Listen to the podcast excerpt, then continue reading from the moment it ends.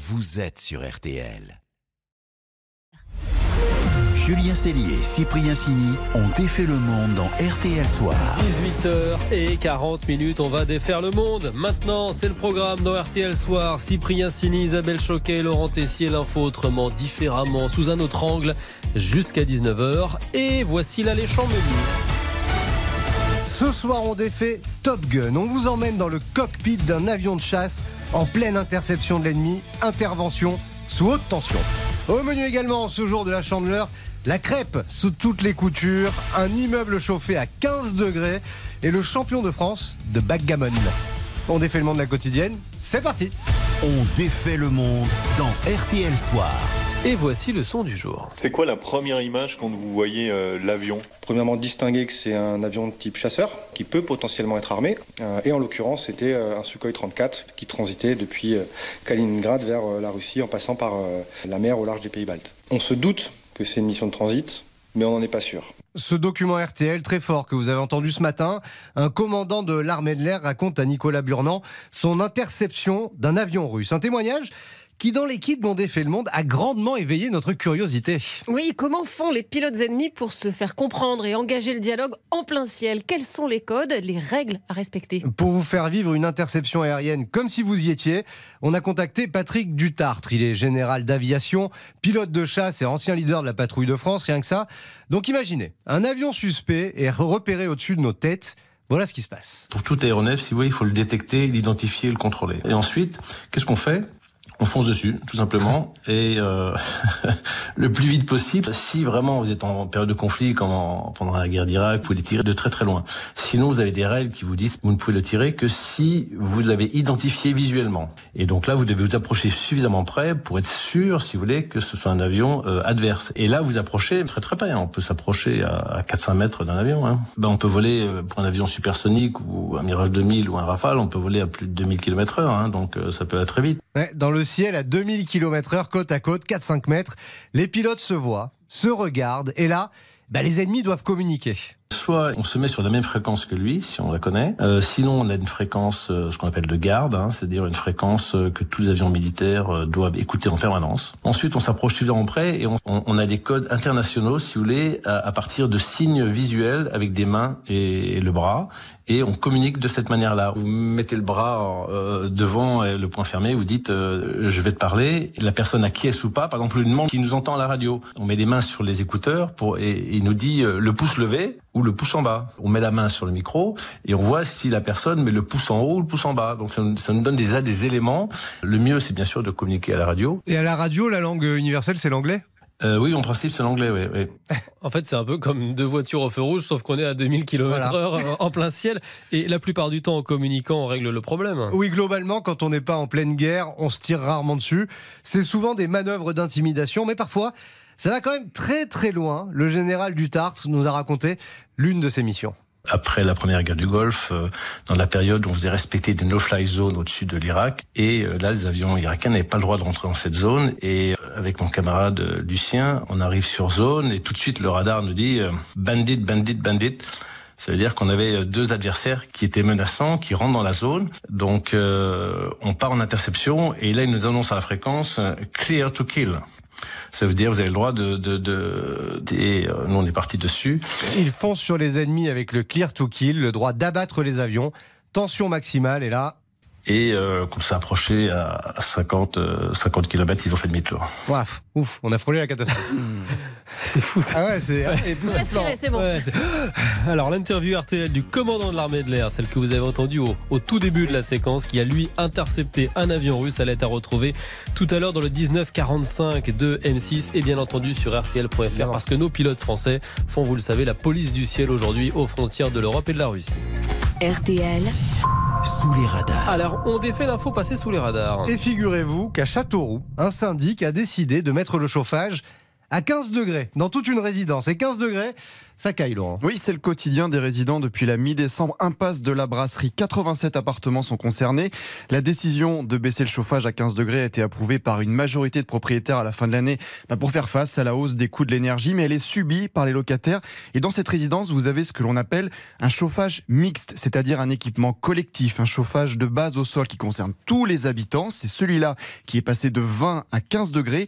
Et chaque résident a ensuite chez lui des radiateurs électriques pour augmenter, s'il le souhaite, la température.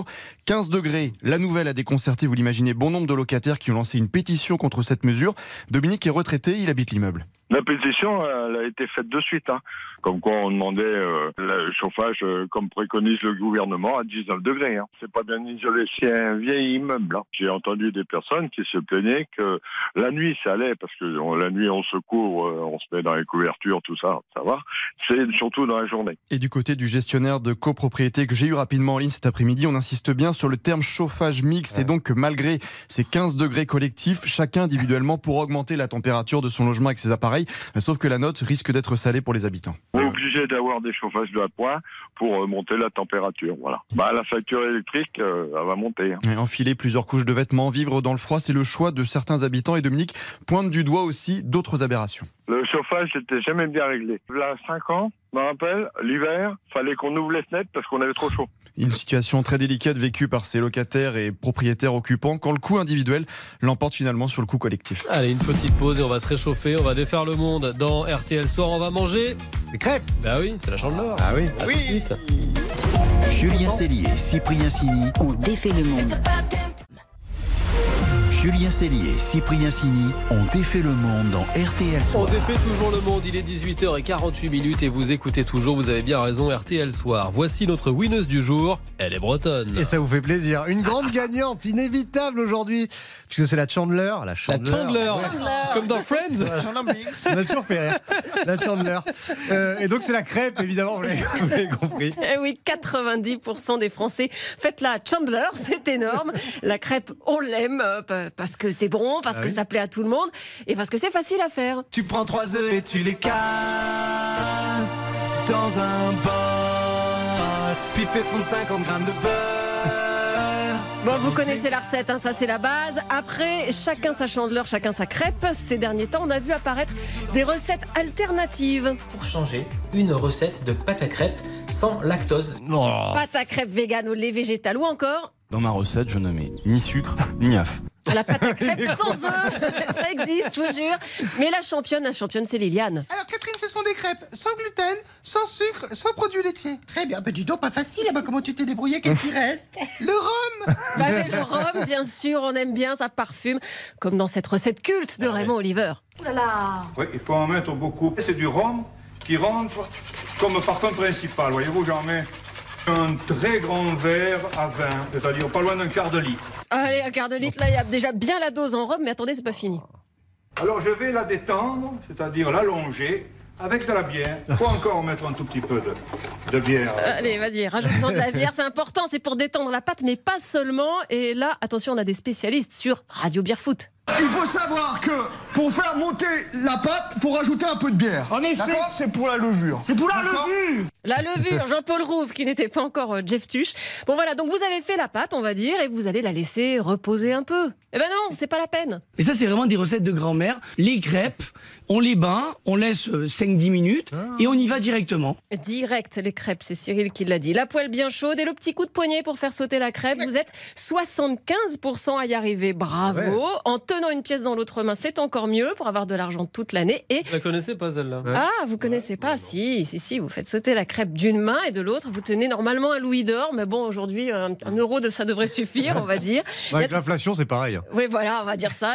Et cela dit, il y a des traditions encore plus rigolotes. D'autres lançaient la crêpe au-dessus de l'armoire pour s'assurer de bonnes récoltes, avec plus ou moins de succès. Mais voilà, les lancers de crêpes pour tout le monde, c'est vraiment fun, la chandeleur. Bon, ensuite, le meilleur moment, la dégustation. Alors, vous avez la version sophistiquée. Eh bien, la crêpe Gigi, c'est une fine couche de sarrasin saisie dessus-dessous et parsemée de pétales de rose tiède. C'est délicieux. Mais beaucoup préfèrent la simplicité. Vous avez de la pâte, vous avez du sucre, Alors avec la pâte, vous faites une crêpe, puis vous mettez du sucre dessus. La crêpe au sucre, la préférée des Français, oui. Devant la pâte à tartiner qui commence par Nut et la bonne vieille confiture de mamie. Tout compris, on en mange 5 en moyenne. C'est une moyenne. Hein. Ouais, une petite moyenne, ouais. Voilà, en Bretagne, c'est plus. J'en étais sûr, vous êtes comme dans la recette de Raymond Oliver. Oh, il y en a pour 4 personnes. À condition d'en manger 24 ou 30 chacune. Ah ouais. Oh, ouais, tranquille. Faut avoir la santé. Tout le rhum qu'il a mis dedans en plus. En plus. Et après la crêpe, pliée ou roulée, vous êtes plutôt comment vous? Pliée. Oui. Pliée. Ah, 62% des Français c'est plié, roulé à 31%. Et là vous allez me dire, mais il en manque, hein, 62-31. Bah ouais. Oui, parce que la crêpe ça se mange aussi en éventail, en aumônière, en gâteau de crêpe. Oh. Allez, il n'y a plus qu'à. Maintenant tu sais faire de l'art. Je crois que j'ai rarement autant fêté la chandeleur qu'aujourd'hui. Pourquoi? Bah RTL, on a mangé des crêpes toute la journée. Ah bon? On a mangé des galettes tout le mois de janvier. On a mangé des crêpes. Elles étaient où les crêpes, Julien? Oui, bah, dans notre bureau. Bah ouais, faut. Sympa, merci. De temps en temps, merci, faut frapper, faut dire bonjour, Peggy. Hein bravo. Le match des infos. Pour briller au dîner. Allez à table justement, qui détient la meilleure info pour vous permettre de briller autour du plat de crêpes ce soir? Isabelle ou Laurent? Alors dans ce match acharné, Laurent n'est plus qu'à un point. C'est une première depuis le mois d'août quand même. Isabelle mène 48-47, c'est terrible. Et ce soir, Laurent a choisi Rétromobile, vous savez le salon de la voiture ancienne à Paris en ce moment. Oui, mon info pour briller, c'est que la voiture la plus chère du monde n'est pas une Ferrari, une Rolls-Royce, mais une Mercedes Coupé 300 SLR de 1955. Et pour l'avoir, il faut casser plusieurs PEL, 135 millions d'euros. Oh. Elle a été vendue à un acheteur anonyme, tu m'étonnes, vaut mieux rester discret. Et il faut se battre pour l'avoir, il existe seulement 2 exemplaires. Allez, place à Isabelle. Isabelle aime les crêpes, c'est vrai, on l'a entendu, mais elle aime aussi les animaux. Et mon info, c'est que ce 2 février, ce n'est pas seulement la chandeleur, c'est aussi le chant de l'ours. Oui, la chandeleur, c'est pile entre l'hiver et le printemps.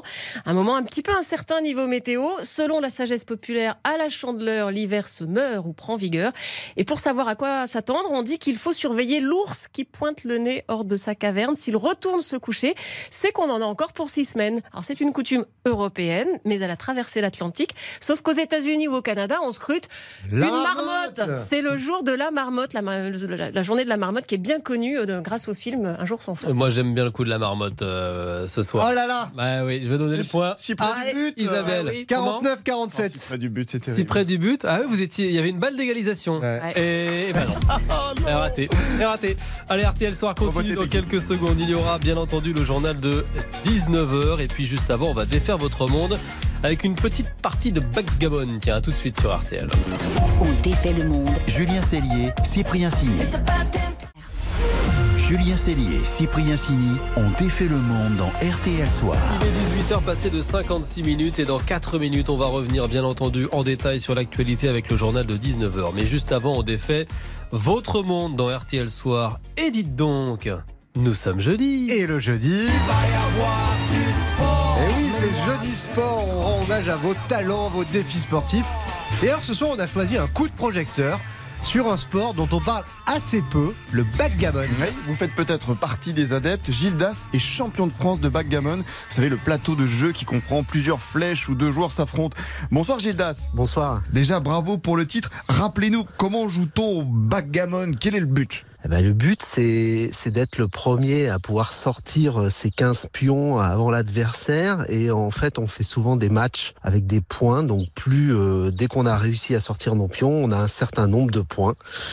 On lance des dés et en fonction de ces dés, on va jouer un petit peu comme aux petits chevaux, si vous voulez. C'est une triangulation entre les petits chevaux parce qu'il y a des mouvements de pions par rapport à des dés, avec des échecs parce qu'il y a une vraie réflexion sur comment faut jouer la stratégie sur du long terme et moyen terme, et aussi sur la partie poker puisqu'on va travailler sur les probabilités et on va travailler aussi sur un 3e dé qui nous permet d'augmenter en fait le nombre de points que peut avoir une partie. Et je pense que vous avez tous vu un board de backgammon parce qu'en fait tout le monde en a un chez lui lorsqu'il ouvre une mallette de jeu. Alors moi qui suis absolument nul en backgammon, c'est plus de la stratégie ou de la chance? Ou les deux? Enfin vous allez me dire que c'est de la stratégie, je suis sûr, mais c'est un peu de la chance, il y a le dé quoi qui est au milieu, parce qu'on lance un dé à chaque fois.